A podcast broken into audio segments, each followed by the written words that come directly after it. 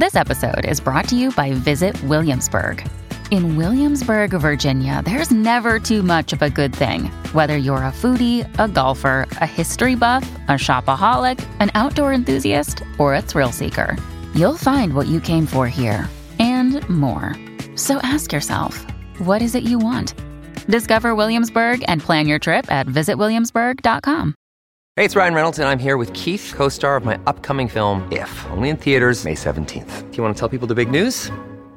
All right, I'll do it. Sign up now and you'll get unlimited for $15 a month in six months of Paramount Plus Essential Plan on us. Mintmobile.com slash switch. Upfront payment of $45 equivalent to $15 per month. Unlimited over 40 gigabytes per month. Face lower speeds. Videos at 480p. Active Mint customers by 531.24 get six months of Paramount Plus Essential Plan. Auto renews after six months. Offer ends May 31st, 2024. Separate Paramount Plus registration required. Terms and conditions apply if rated PG. Hello, everybody. This is Marshall Poe. I'm the editor of the New Books Network. NBN listeners like to read books and buy them. So we thought we'd tell you that right now, our friends at Princeton University Press are having a remarkable site wide sale. You can get 50% off books, including ebooks and audiobooks, with the code 50, F I F T Y, at checkout until May 31. You can save some real money on Princeton University Press books. I encourage you to go there and check it out.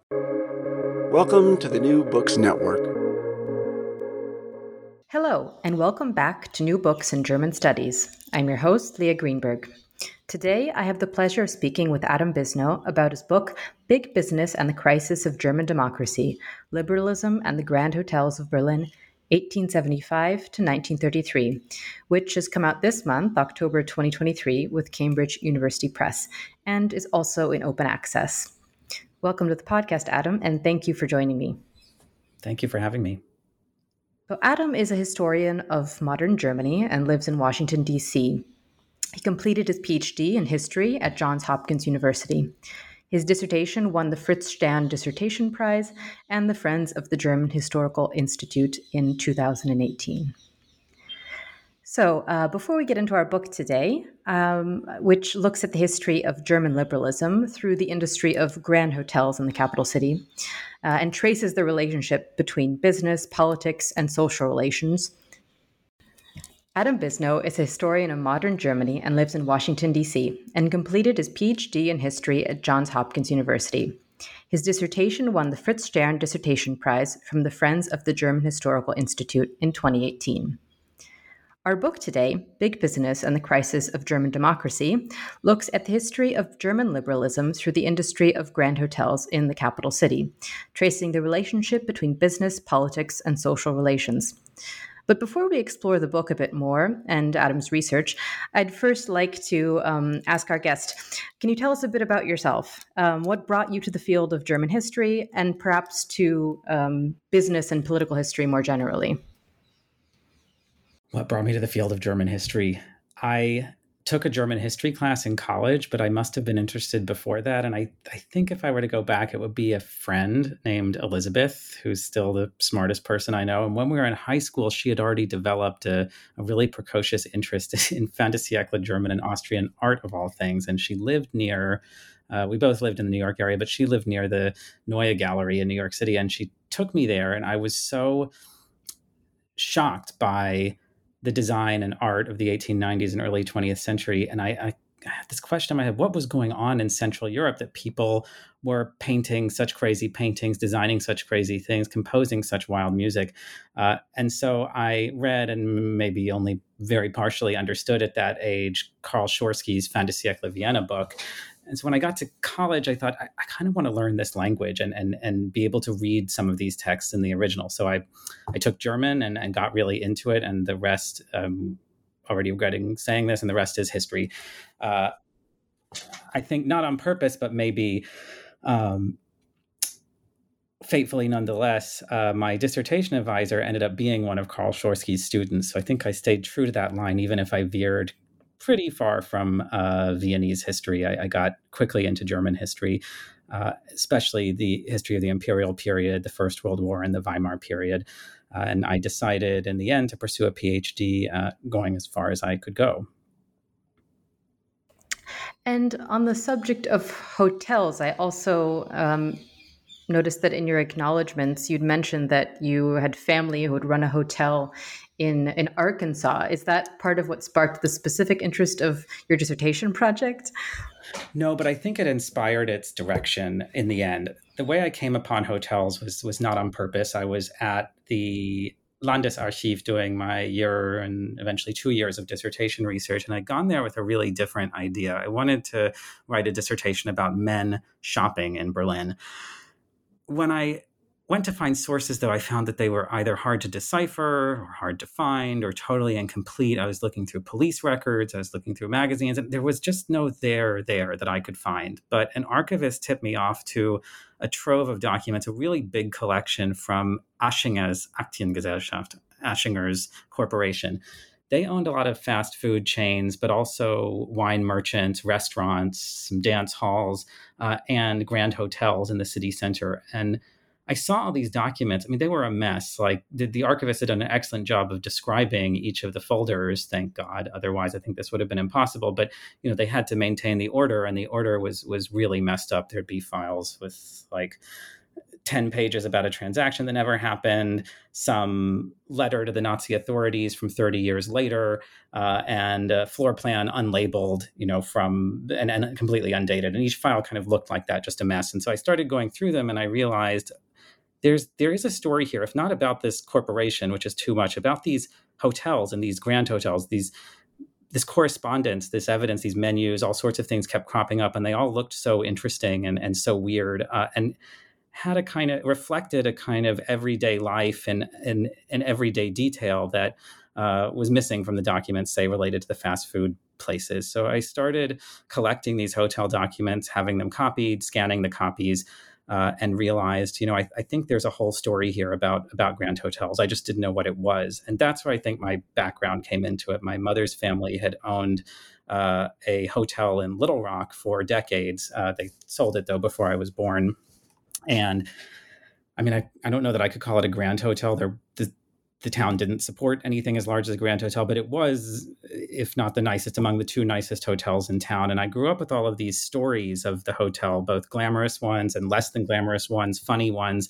So I already had a sense of the management's perspective and the owner's perspective and what you see and don't see from on high, uh, and what kinds of stories get told and what kinds of stories are tellable. And I think that that, in a very at a very subconscious level um, allowed me to see that there was a story here that wasn't immediately obvious in the mess of documents. So, perhaps just to define what we mean by grand hotels, can you tell us a bit by by what makes a grand hotel grand, and um, in the context of Berlin specifically, what were the hoteliers of of Berlin modeling their institutions on in the 19th century and into the 20th? Yes, the definition of a grand hotel, of course, shift, shifts over time, and it's still shifting. So I try to be just period specific in in giving uh, uh, a de- or I give a, I try to give a definition that works for most periods, and what that would be is a hotel that is purpose built, that delivers hospitality and gastronomy to the highest standards of the day, and that caters to a guest's every need if not 24 hours a day, then at most hours of the day. That gives me enough flexibility to say, well, a Grand Hotel doesn't have to have ensuite bathrooms, for example, because they didn't until really the 20th century uh, for the most part. But they have to have the highest standard for the day we're talking about. Uh, in Berlin uh, and in European cities more generally, grand hotels were different from American grand hotels in that they were always smaller. The biggest hotel on the European continent was probably the Excelsior in Berlin, uh, that is before World War II. And it, as far as I can tell, it never had more than 550 rooms. US hotels we're talking about rooms in the thousands, really massive enterprises, and those don't those don't happen in Europe but nonetheless, they are hotels that are purpose built in Europe that are serving guests to the highest possible standards of the day. The idea is that they would be able to reproduce or even improve upon the standard of service you might get in a really wealthy bourgeois household or even at a country estate or urban palace. And you do describe these hotels very vividly, and you've now mentioned sort of where your sources came from and, and how you were able to bring them together to tell a story. How were you able to sort of fill the gaps to be able to illustrate what the daily life looked like in these hotels, what the different uh, social relations were, and the different conditions at every level? For certain periods and for certain questions, I had to get pretty creative with sources, read some of them against the grain. So look at floor plans, for example, that were really that would have been published, let's say, in architectural digests of the day, in part as advertisements for the hotel and its greatness. And I would try to look beyond all of the details about the luxuries to see what evidence I could find of, say, ventilation systems, uh, so that I might be able to infer or, or say something about the experience, the atmosphere, the literal atmosphere of working in the cellar, or I might start measuring ceiling heights as we go up the floors to try to understand how different guests of different statuses are accommodated in different ways. At other times, I mean, there were what I would call some narrative silences in this. There were decades where there just wasn't, there weren't enough sources in the archive. And then I supplemented those actually with US newspapers. And the reason I used US newspapers is not because I'm American, but because the uh, American newspapers did something that the European newspapers didn't really do in any broad sense. They stationed reporters in grand hotels in Europe in order to report on American members of American high society are coming and going at these grand hotels. And there was a huge market in the United States for reports like this. Uh, and I think it reflects in part uh, the existence the existence in the United States of an elite hotel dwelling population, which you never really see in, in large part in Europe. So they're reporting, let's say New York Times, it's mostly New York Times and Chicago Tribune. They had they they had reporters stationed at the Adlon and other hotels at different times, and they're reporting back on the comings and goings of these wealthy Americans. But I was again, I'm reading those against the grain. I'm less interested. In fact, I wasn't really interested in what rich Americans were doing in the grand hotels. I was interested in kind of the asides where the reporter would mention what he ate, or in later periods during World War One, labor conflicts. Um, or uh, crimes that happened. And then I could chase those kinds of details in German sources uh, to try to get confirmation. Uh, so that was another way I got around some of the narrative silences in the archive. That is indeed very creative. Um, so that also then brings me to uh, one of the themes in the second chapter, which is on the latent tensions that were present in Berlin hotels and in Berlin itself. So tensions among classes, between guests and staff, but also between ideas between cosmopolitanism and nationalism. Can you tell us a bit more about how these frictions uh, played out and how they were on display in the world of grand hotels? Before World War One, grand hotels developed as this transnational phenomenon, and ideally they wouldn't look too different from country to country. Uh, this makes sense because they're having to accommodate guests from all over the place. So they want a, a, standard level of service as best they can achieve it. You end up with grand hotels designed, at least their interiors, mostly in the French idiom, and and largely actually their exteriors in the French in the French the Second Empire French idiom, and that lasts into the 20th century. So it makes these buildings kind of recognizable. A grand hotel in Vienna, in Berlin, in Paris. Um, even in New York is not going to look they're not going to look totally different from each other they have to be recognizable but in certain countries at certain times, there was, of course, pressure to uh, have these hotels have a distinctive national flair. And that is particularly the case or particularly true in Berlin.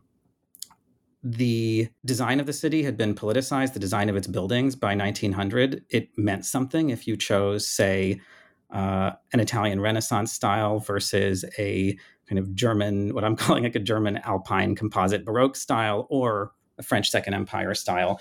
Uh, there was discussion in the architectural journals, but also in the regular daily press over the appropriateness of certain foreign architectural forms to Berlin's cityscape. And I, I see this really as, a, as one of the many ways that Berliners tried to deal with the massive transformation that their city and polity were undergoing uh, as the German Empire formed and then assumed uh, an increasingly prominent and troubling, for many, place on the world stage so these hotels are not existing in a kind of political vacuum. They are accommodating foreigners in an empire that, especially after 1900, is increasingly hostile to foreigners, or at least it's being presented that way in the foreign press. So they need guests to be comfortable. They don't want guests necessarily necessarily to think about the latest international relation and um, a diplomatic crisis that didn't, but almost did result in a world war, for example. They don't want that on the eve of World War One nonetheless, they do need to bow to pressure from architectural critics, from nationalists, from feuilleton writers in, in, in Berlin and elsewhere in Germany. Um, they need to bow to pressure not to make these hotels too French. Uh, it's and it's especially the French idiom that people get upset about. So they pepper the interior design with certain German elements. And some of those are, are elements of imperial greatness. You see busts of Wilhelm II uh, at, in several places in the Adlon. Um, there are uh, statues of Wilhelm I at the Kaiserhof, uh, which placated some Germans to be sure, but also gave foreigners pause, I imagine, as they saw in a grand hotel where it didn't really belong these these signs of imperial greatness uh, and um, at least from some perspectives, uh, avarice. Other ways that national traditions worked their way into Berlin's grand hotels are uh, were, were, less controversial. These were when, let's say, at the Zum Heidelberger Beer Hall at the Central Hotel, they decided to theme each room uh, after a different uh, regional, after after a different region in Germany. Um, and I think this was largely to placate business travelers who are coming, say, from Munich or Stuttgart, and who are uneasy about the imperial bombast on display in Berlin and the very Prussianness uh, of, or the, the Prussian hegemony um, that characterized the German Empire. And so they're sort of put at ease by actual sort of regional, national displays um, in, in, in something like a hotel beer hall. These there were also occasionally conflicts among guests. Um, there were guests who flaunted their national differences, and I think flaunted is the right word, and I'm going to use it, of course, for Americans who started holding election parties at grand hotels. Uh, most of those, as far as I can tell, happened at the Adlon, uh, and they're cheering late into the night. They're talking about how great their democracy is. They're putting on display their kind of um, their uh, their political the, the, difference in their political culture from the German political culture uh, that Germans also commented on. So they were these places where differences and tensions e- existed and and played out, but everything remarkably was held, I would say, in equipoise until World War One when it all falls apart. But there, the tensions were present beforehand. Uh, they just explode uh, at, at, the at the at the moment that uh, war breaks out. And on the subject of of the war of course, World War One greatly affected the hotel industry, but it didn't eliminate it. It didn't um, mean that the hotels were, were out of business. How did the war ultimately affect um, the Berlin uh, Grand Hotel scene in the earlier years and then in the later ones? The beginning of the war in grand hotels was violent and this is the first instance of violence that i see of, of, sort of outright violence i see or political violence i see in grand hotels. And the remarkable thing of course not that they could know this at the time is that it doesn't really stop. It goes it continues down to the nazi period. But they think this is an the hoteliers think this is an aberration. And it starts with a spy fever um, in the first week of august as, as particularly as the russians mobilized um, the papers started writing about the existence of spies throughout Germany and especially in Berlin and in Berlin's grand hotels. And this, this roving population of cosmopolitans and grand hotels was not to be trusted and was now a liability, a security liability. Uh, there were also stories of, of couriers, money carriers using grand hotels to kind of ferret money from Russia to France, or sorry, from France to Russia. Um, and so hotels became these kind of nodes in um, a, com- in a kind of anxiety complex about a two front war. And the result was that mobs attacked grand hotels. Uh, they roughed up guests, they beat up reporters. Uh, in certain cases, at the Adlon, for example, hotels, but also at the Kaiserhof and the Fürstenhof, staff, like maids, apprehended or uh, um, uh, suspected spies themselves. I don't have any evidence that any of these people were spies. Every time I looked into it, it was somebody who was totally innocent um, of spying, at least as, as far as we know. It really was kind of a, a witch hunt.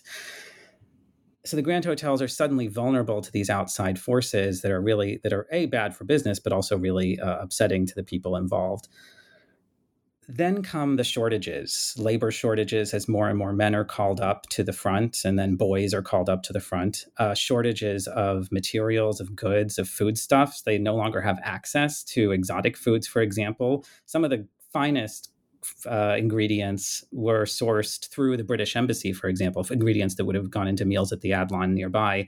That's, of course, no longer available once war breaks out.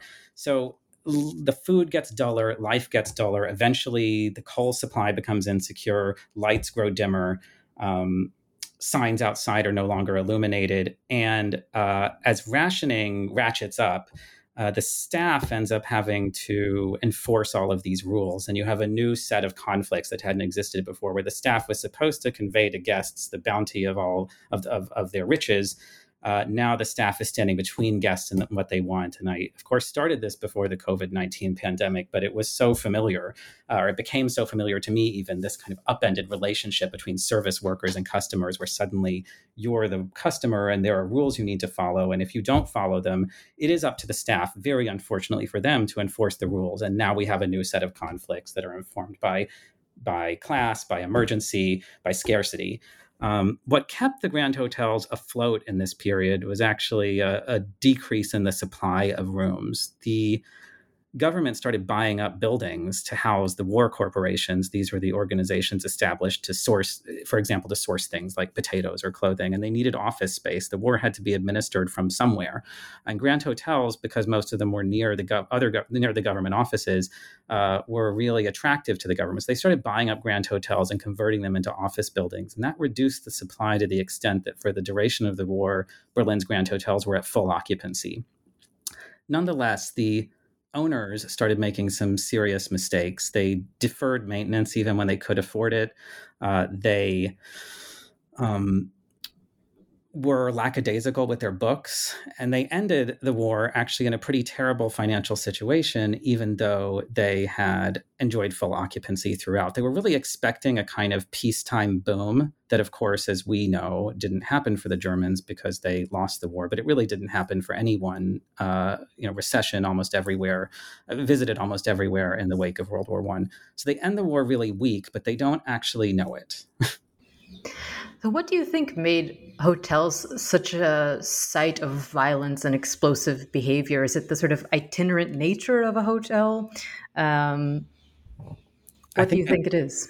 I think that's part of it. That they're really the populations are really unstable. So that that the guests are itinerant, but also the staff is itinerant, means that it's a building of strangers, and uh, that's by design. Like the staff are supposed to seem interchangeable. You're supposed to be able to ask a member of staff, whoever it is, for whatever you want and not really care so much about who it is or what her name is. Um, and a guest is a guest is a guest is a guest. They're interchangeable. The rooms all look fairly the same. So I think uh, it's a it's a place where where people are unknown and can hide things, and that became a huge topic of plays of the period, um, novels in the Weimar era, especially Vicki Baum's Menschen im Hotel is all about people pretending to be people they're not. So already, I think uh, hotel pub- populations are a bit suspect because of their foreignness and because of a lack of uh, perception of individuality among guests and staff. So that's already kind of maybe a natural or an inbuilt um, vulnerability. But I try to go a bit further than that in this book. I see these grand hotels actually as crucibles of social conflict. Whatever social conflict existed outside the hotel gets distilled in the hotel. Let's say that labor relations in general across Germany are pretty poor. Those conflicts are going to be uh, concentrated under a grand hotel's roof. Staff in this period tended to live in the grand hotel, either under the eaves or under the ground in the cellar. Um, they're living alongside the richest people in the country. They're living along they're living alongside people they work for who are members of the commercial bourgeoisie, but also the the kind of white collar middle class. Uh, and so any conflict that exists among these classes and groupings gets gets gets distilled and heated up in the Grand Hotel. So I think it's an environment that becomes particularly explosive because people can't leave.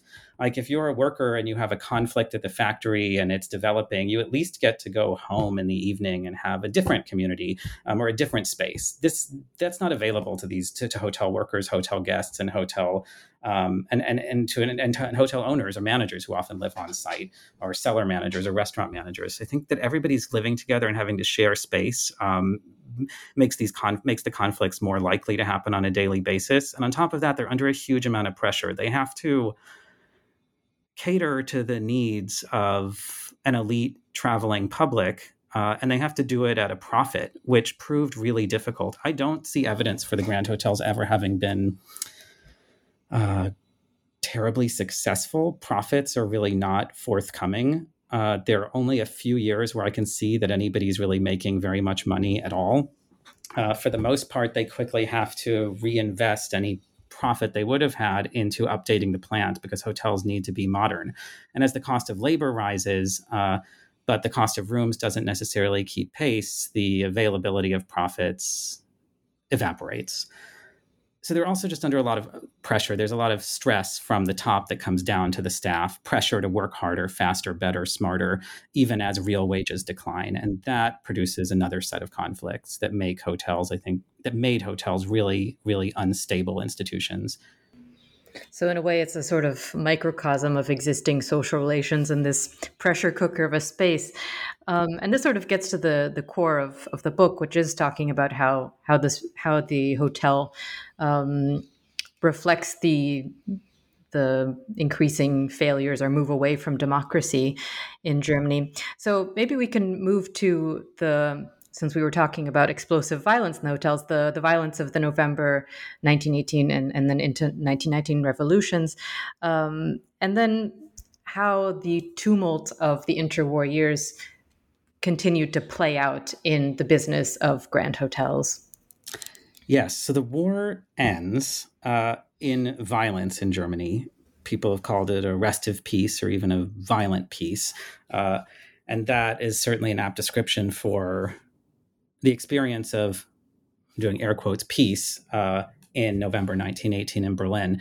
And the violence came to Grand Hotels right away, more or less. Um, there were attacks on guests, there were attacks on staff, uh, and there were also huge street demonstrations that sometimes spilled over into violence, and at times that violence came into the lobbies. The Adlon, for example, that happens. Uh, and so hoteliers are really they're frightened but they're also extremely disappointed. The peace that they were hoping for uh, the salvation they expected is, is not here. In fact it's a fresh hell that is worse than the war experience. Uh, in early 1919 the situation worsens again. Uh, rosa luxemburg and karl liebknecht are murdered uh, essentially at the Eden Hotel. Karl Liebknecht, he's, he's brought there. Uh, the Eden Hotel was the headquarters for um, the army units in charge of subduing uh, revolution in Berlin. Uh, and they found Karl Liebknecht and Rosa Luxemburg, who'd been leading a, a far left revolution against uh, the government. And they brought them to the Grand to, to, to the Eden Hotel. And question them a little bit there. Karl Liebknecht was was taken through the lobby, beaten, and then uh, taken elsewhere and, and, dispatched, shot at point blank point blank range. Rosa Luxemburg uh, was even less lucky. Uh, was taken down through the lobby, was much more savagely beaten, probably probably beaten to death um, in near in or near the porte cochere of the hotel, although she'd already been bloodied in the lobby, uh, and then uh, shot at point blank range in the car and tipped over a railing in the Landwehr Canal nearby. And the hotel, that hotel never really as horrible as this is, I'm going to talk about it from the perspective of the management. They never really recover. Uh, the, the, hotel's reputation never really recovers. Their publicity materials in the 20s actually start to claim that the hotel hadn't even existed before 1920, which is wild. Um, the Kaiserhof sustains more direct damage. It became uh, a kind of impromptu headquarters in the eastern part of the city for counter revolutionary forces who sacked the hotel, uh, destroyed everything they put their hands on. They swung from chandeliers, which fell from the ceiling. They clogged toilets and bidets. They um, flooded entire floors. They stole all of the wine, or sorry, they drank all of the wine. They stole all of the silver, anything valuable not nailed down. And the Kaiserhof, which had been Berlin's Berlin's first grand hotel, never really recovers from that either. It neither recovers from the, the the, the hit to its reputation, nor does it recover financially, nor does the building really recover. It's never restored quite to its earlier splendor. And that case is instructive, I think, for how or it foreshadows um, Grand Hotelier's increasingly restive relationship to this new republic with this new republic. They you would think that the Republic would compensate the hotel owners for this damage because it was the Republic's forces who'd done it. And the Republic indeed ag- agreed to do, the government indeed agreed to do that. But because uh, well, I shouldn't say because, but at the time, um, inflation was mounting in Germany. We're not yet in the period of hyperinflation, but it is still very, very high inflation. By the time the payment finally comes through, though, we are in the hyperinflationary period. And by my calculations, what they receive is not enough even to repaint. Uh, of course, they've already done the work. They're hoping to get compensated, uh, but they never really get it. So, grand hoteliers, for that reason and many, many other reasons, although they had approached the Republic with some degree of optimism at the beginning, are disappointed again and again and eventually enraged by what they see as its unfair anti business practices.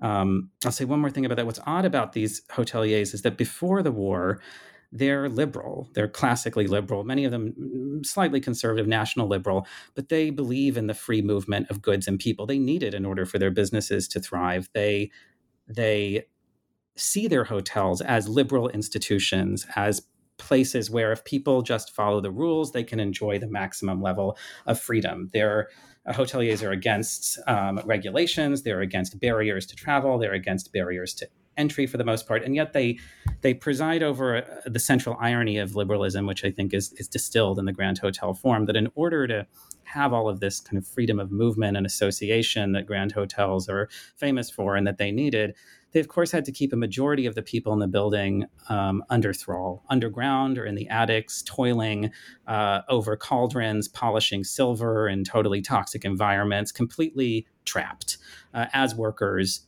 as as wage slaves toy, toiling away so that a very few upstairs could have this experience of of, of of of glittering and pleasant sociability. And that's something i tried not to lose sight of because that kind of tension or irony of liberalism that liberalism is expensive that in order for some people to be free others must work for wages that irony becomes insupportable in the interwar period as the labor movement really uh, increases its power and as the government starts to give it concessions.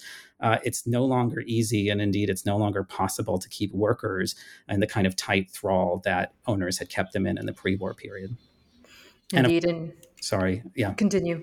And of course, the owners blame the government uh, and its policies for this deterioration of labor relations. They don't see and why would they? I'm not sure I would have seen it either, but they don't see actually that the business model was at fault. Not only had it failed to, to give them reliable profits, but it also had failed to last them through a crisis.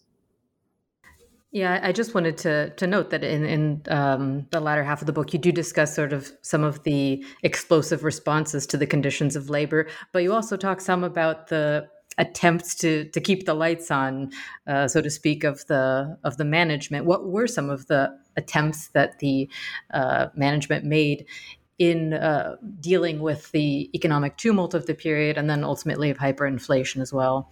Mm-hmm. They're they're flying by the seat of their pants. So they they have to grant workers the eight hour workday. They have to grant workers other concessions related to paid leave, and so they start raising prices. But they can't go too far because German, the German consumer in general was uh, impoverished, and those who weren't impoverished often identified as impoverished. So people aren't really willing to pay more. Um, so they realized that one way to get money is to charge foreigners a different price from uh, Germans, and then they have to have a whole set of negotiations. They all need to agree to do that together, and that is one of the way, one of the points at which the Grand Hotel owners who had been in these corporate boards of directors who have been in competition with each other start to work together. They also realize that together they can start to set prices for raw materials. They can agree not to buy things at too high a price, say wheat or wine.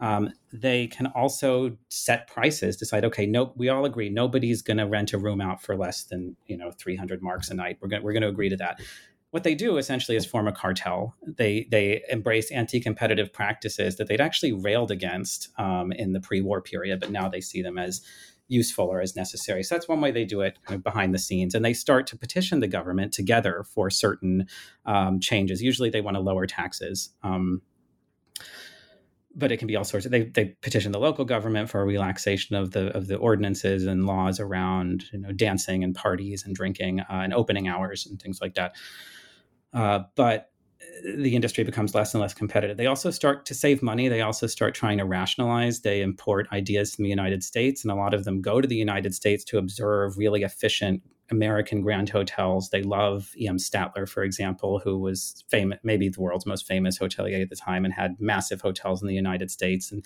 and there would be these breathless reports in hoteliers, uh, in the hoteliers' kind of um, professional newspaper or um, trade publication about you know all the oysters that are shucked or all the um, all the guests that are accommodated in one night, uh, or all of the all of the refrigerators that have been built, refrigeration rooms in Baden, that this should be brought back to, to Germany. But of course, there wasn't the credit in Germany to do that. There just wasn't enough credit to, to borrow to be able to borrow the sums of money to modernize these hotels. So the standard in Berlin, as a result of the economic dislocations of the interwar period, did drop uh, pretty early. And then there's the disaster of the hyperinflation, which I am emphasizing in this book a lot. I think it's actually when it comes to if if these grand hoteliers are representative, and I'm going to say they are of of of business of big business elites in Germany, and, and the reason I say they're representative is actually they weren't. I call them grand hoteliers, but really they were members of corporate boards of directors of corporations that owned hotels, and this wasn't their main gig. These were titans of industry and finance. They were also on the boards or themselves had founded massive German conglomerations. Osram, for example, producing light bulbs and filaments for light bulbs, uh, and um, the head of the Deutsche Bank earlier on. Um, the head of Dresdner Bank. These these these are the men who are sitting on these corporate boards of directors. Uh, and so, while there are kind of day to day the day to day opinions they would have uh, expressed or they did express uh, in those bigger jobs for those bigger organizations haven't really survived in the archives as far as I can tell. Their correspondence in the Aschinger collection uh, does survive. And so we can see what they're thinking. Um, and they uh, and they're increasingly increasingly despairing. Even though they're liberals almost all of them are liberals they're seeing in this republic uh, a threat to their business and they they won't ever look back or they never look back at the business model and try to examine its weaknesses. Instead they start increasingly to rail against the republic. Once the hyperinflation hits and the currency collapses uh, and the grand hotels suffer enormously they never really forgive the republic from 24 to 28, business is pretty good for them, but they write these annual reports that are so dismal. They hide from their shareholders, even uh, some of the most of the brighter points of that period, choosing instead to rail against the for its the government for its tax policy, for its labor policy, for all sorts of policies. They become convinced, and they try to convince others that the interests of business and the interests and and, and the and the uh, existence of democracy uh, don't align. That that the democracy, this democracy, if not all democracy, is somehow bad for business and that some other solution needs to be presented. That means that in the Great Depression, which is an even bigger crisis than the hyperinflation for grand hoteliers, there's there's no there are no words left there's no pattern left there's no tradition left of defending the liberalism that they had embraced in the pre-war period. They're now so opposed to this republic and so ready for other solutions that even those in the room who would be defending the republic against say the nazis totally fail to do so.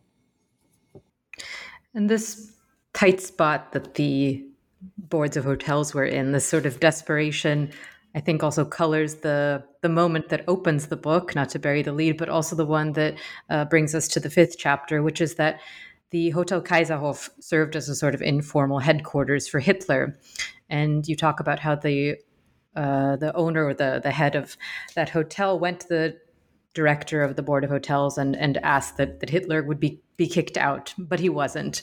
So, what were the what was the calculus that took place and ultimately we know generally what the fallout was, but um, you know, in this particular context, uh, why was that uh, acquiescence chosen? This was the craziest thing I found in the archive, and if there was a moment, indeed there was a moment. This was the moment where I realized this is this isn't just an article or a chapter. This is a whole book uh, or a whole dissertation first, and then and later and later a whole book. And it was this one document. It was a set of meeting minutes that you're referring to from a meeting that happened of the board of directors of one of the hotel corporations. Um, on September 15th, 1932, at the Bristol Hotel in a meeting room there. And the chair of the board was a guy named William Meinhardt. And a member of staff at the hotel, the manager comes to the board meeting, which is rare actually, and says, "I have a request. I I need you to kick out Hitler from the Kaiserhof, which you, the corporation, own. I need you to authorize me to do this. He doesn't give his reasons, or those don't make it into the minutes, but the response from the responses, you can kind of figure out what he, some of what he said. Um, part of the problem was that Hitler probably wasn't paying his bill, uh, at least not in a timely fashion, or his his staff wasn't paying his bill. He also um, he had rented a suite on the corner facing the chancellery, which would obviously future in the in future be in, in the near future be his office and they're hatching plans from their their comings and goings of, of, of fascists, many of them in uniforms, SA men, uh, members of the Steel Helmets, and it's really upsetting guests, especially Jewish guests. And I should emphasize when I say guests, I don't just mean like people staying in the hotel. Half the hotel's revenue actually comes from gastronomies. There are lots of well-off Berliners, including well-off Jewish Berliners, who eat regularly at the Kaiserhof. And this is also happening at a time of emergency in the business. We're at the height of the Great Depression. Prices are falling, occupancies are shrinking, profits have withered to below zero. This is, this is a totally losing operation. Um, so the board doesn't really see a future for their business and they don't know what to do under these conditions. Uh, but they have this manager who's saying, please let me kick out Hitler. He's going to help our problem. Like it, it, this is why the Kaiserhof is doing much worse than the rest of the hotels. It's, it's not because we're doing a bad job. It's because we have this, um, monster on the premises. He doesn't say monster, but the other problem with Hitler, of course, is that he's not the right class for Grand Hotel Society. If we speak as as if we speak as snobs, or if they spoke as snobs, which they did, he's he's he's not behaving properly. He's not dressing properly, uh, nor are his hangers on for the most part. So they they want him out, and they want their Jewish custom back. Um, the Jews have stayed away, and so then there's this discussion among board members about what to do. Uh, of course, one or two of them are saying, "Yeah, let's let's kick him out. This isn't great," or at least they're suggesting that. But then the chair, William Meinhardt, said he, he tables the discussion. He says, "We're going to put this off till the end and finish it." And then at the end, instead of further discussion, as far as I can tell, he just decides. And his decision uh, was really shocking to me as I'm reading this document for the first time. And it was that if we were to kick out Hitler and his goons, he doesn't say goons, but if we were to kick out, Hitler, kick out Hitler and his men, we would be favoring one confession over another, that is, Gentiles over Jews. And we'd be favoring one political um, party over the others by sort of penalizing um, the Nazis. And so, therefore, the Nazis can stay. And this is a really liberal argument meaning it, it comes from the philosophy of liberalism and it makes sense because Meinhardt himself was a liberal. In fact, at this point, he's a left liberal. He's in the German Democratic Party. Uh, and yet, in this position as the chair of the board, he's deciding to use his liberalism to justify accommodating the Nazis, the people who have made it their mission to destroy liberalism once and for all. And when I saw this, I thought, okay, what who is this William Meinhardt? I didn't know at the time. It's like this. Let me find him later. Let me see if he ends up being. Maybe he's a Nazi. Maybe he ends up being a Nazi later. I don't know. And then you know when I looked up who he was, it turns out he is this Jewish titan of industry who himself is a liberal. He's a patron of avant-garde art. Uh, he's learned. He's an intellectual, and, and yet he's he's making this this shocking decision. And I realized that the rest of the book was going to become an effort to answer this question. How do we get to this point? I'm using Helmut Walser Smith's term here to this this really horrible vanishing point where we have a Jew a liberal Jewish German deciding to accommodate Hitler in what is his own house for the most part, uh, and I found that so shocking. And I the answer that I'm offering here is actually not that he was bad or didn't know what was going on, uh, but that he was terrified first, and that has to be uh, an important point. The Nazis had already uh, attacked Jews throughout the city and attacked Jewish businesses by September 15th, 1932, in increasingly violent ways. Um, there was an atmosphere of fear throughout the capital that other historians, Peter Jelavich especially, has, has written about, have written about. Um, but I also want to emphasize the weakness of the business model, which itself stems from a weakness of liberalism.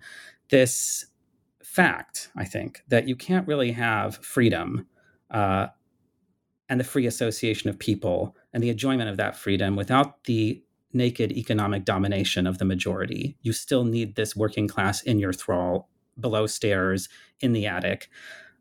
And because of that, and because of the business environment, you're never really going to turn a profit from that either. So if you find yourself running a grand hotel in 1932 and two and trying to do your fiduciary duty, trying to figure out how to make money or or continue or try to try to figure out how to start making money for the shareholders, and then you're faced with a problem like this, I'm not sure there's any really good decision to make. I'm not sure what he could have done necessarily, but I did see this moment as emblematic of the inherent weaknesses of liberalism both to sustain itself, uh, but then also to defend itself against forces that tried to destroy it.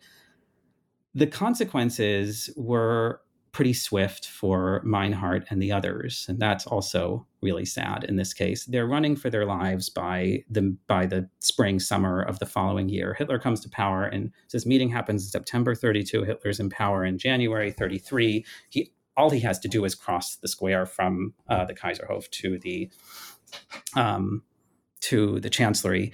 Uh, and then uh, the authorities set about Aryanizing German businesses. And that comes very early to the Grand Hotels, to the Grand Hotel across the street where Hitler had stayed throughout his, his campaigns and Meinhardt, the other Jews on the board, and I sh- should say the board was actually narrowly majority Jewish, are, are, running for their lives by by summer. They've been threatened in various ways by the regime, and it's been been made clear to them that their quote unquote safety cannot be guaranteed any longer, and they know what that means. And so they go, and Meinhardt ends up uh, running Jewish Relief efforts from uh, London in exile. And that's uh, the end of his story. And at the end of this, after this document uh, that I found in the archive and the file, there was another document that I reproduced in the book that shows the names of these board members who had this discussion about what to do with Hitler. And the document likely comes from May of the of 1933. So so like eight months later, and it just had it's a type it's a typewritten list of the names, and then there are marks next to everybody who's Jewish or could be could possibly be Jewish. Uh,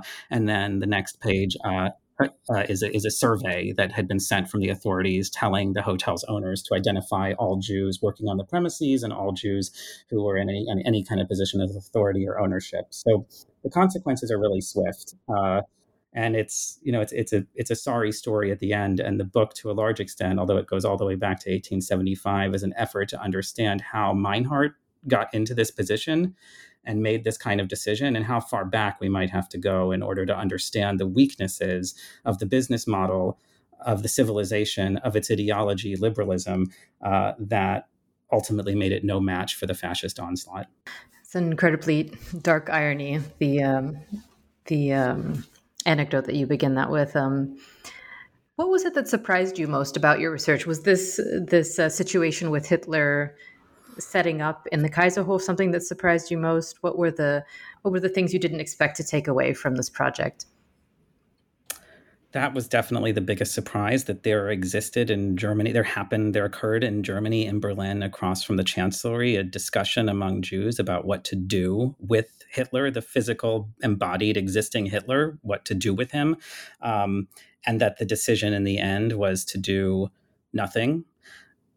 It was at first shocking, then sobering, and then uh, as I thought more and felt more and did more and more research, it became more and more understandable that liberalism had not, and, and business experience and acumen had not equipped these men uh, to deal with something like fascism. Uh, it made me appreciate the potency of the fascist threat, uh, that it is so good at infiltrating liberal institutions not just the parliament, uh, which Thomas Mergel has, has, has, written a great book about how the Nazis kind of came into the parliament and then gummed up the works.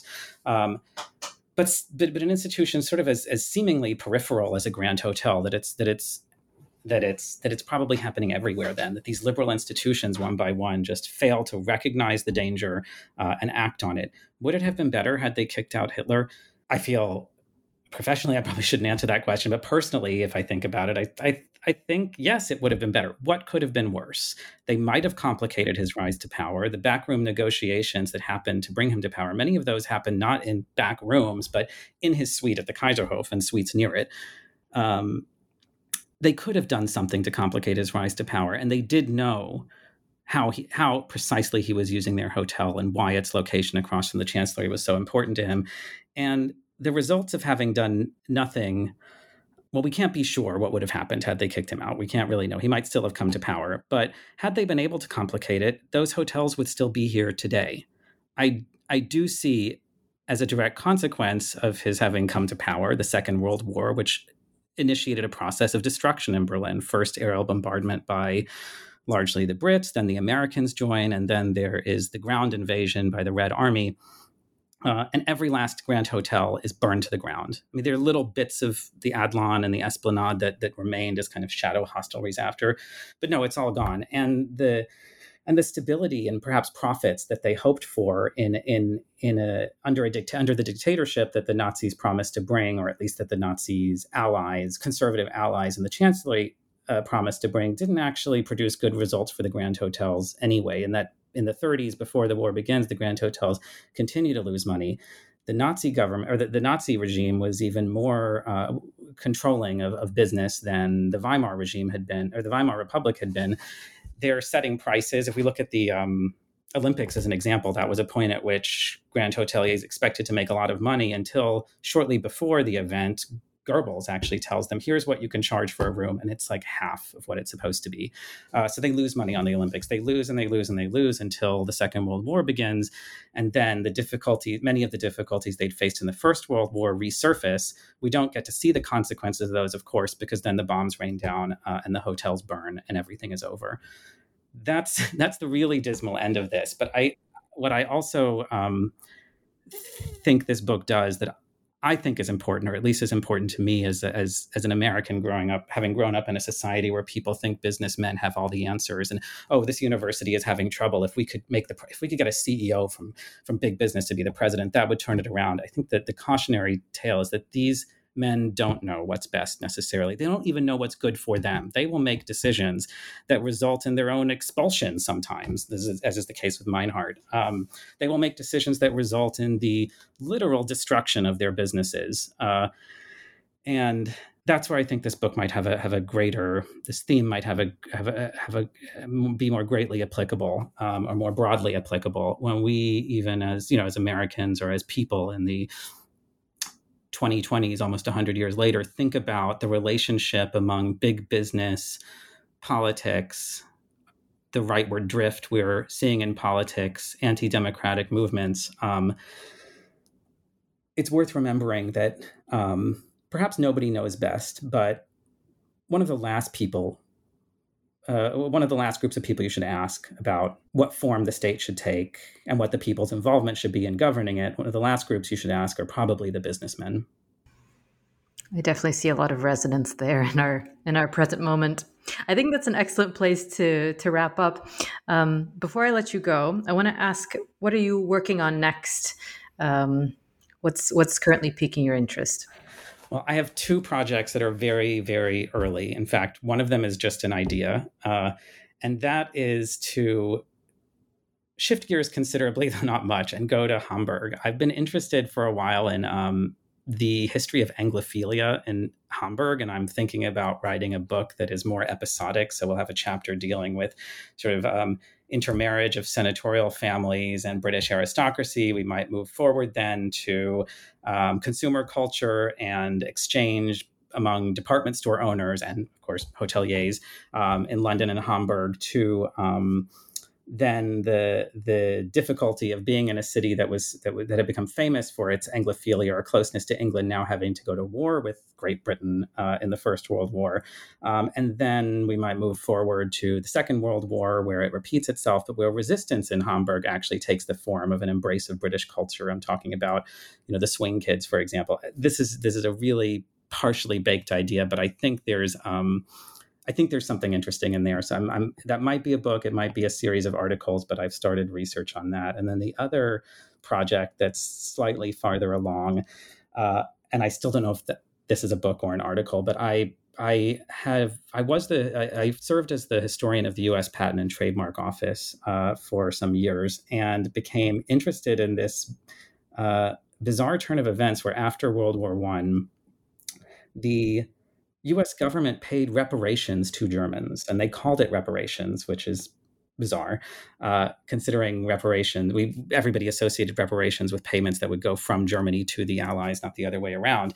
The people they were paying were patent owners or erstwhile patent owners whose intellectual property, whose patents had been seized during the war as as property of as, as, as German property, and then the government had actually um, caused these patents to be sold and so they couldn't really be recovered. And so the Germ- these German patentees are actually compensated. And a question I have about this, interesting though, not necessarily terribly consequential uh, event or series of events, is is whether it could tell us something about the endurance or the depth of commitment to capitalism and private property in that era that that um, in certain cases actually uh, outweighed um, some of the uh, heaviest foreign, he- heaviest international hostilities that you know we've seen in modernity after World War One. So that's um, that's another idea. So those are the two things I'm I'm spinning with now. Fascinating. Well, I look forward to seeing um, either the books or the articles. And I want to thank you so much for taking uh, time out of your day today to speak with me. And I really enjoyed reading your book, and I hope that our listeners have a chance to as well. I hope so too. Thank you. This has been really pleasant. Thank you for your excellent questions and the chance to talk to everybody about about my book. Thank you so much.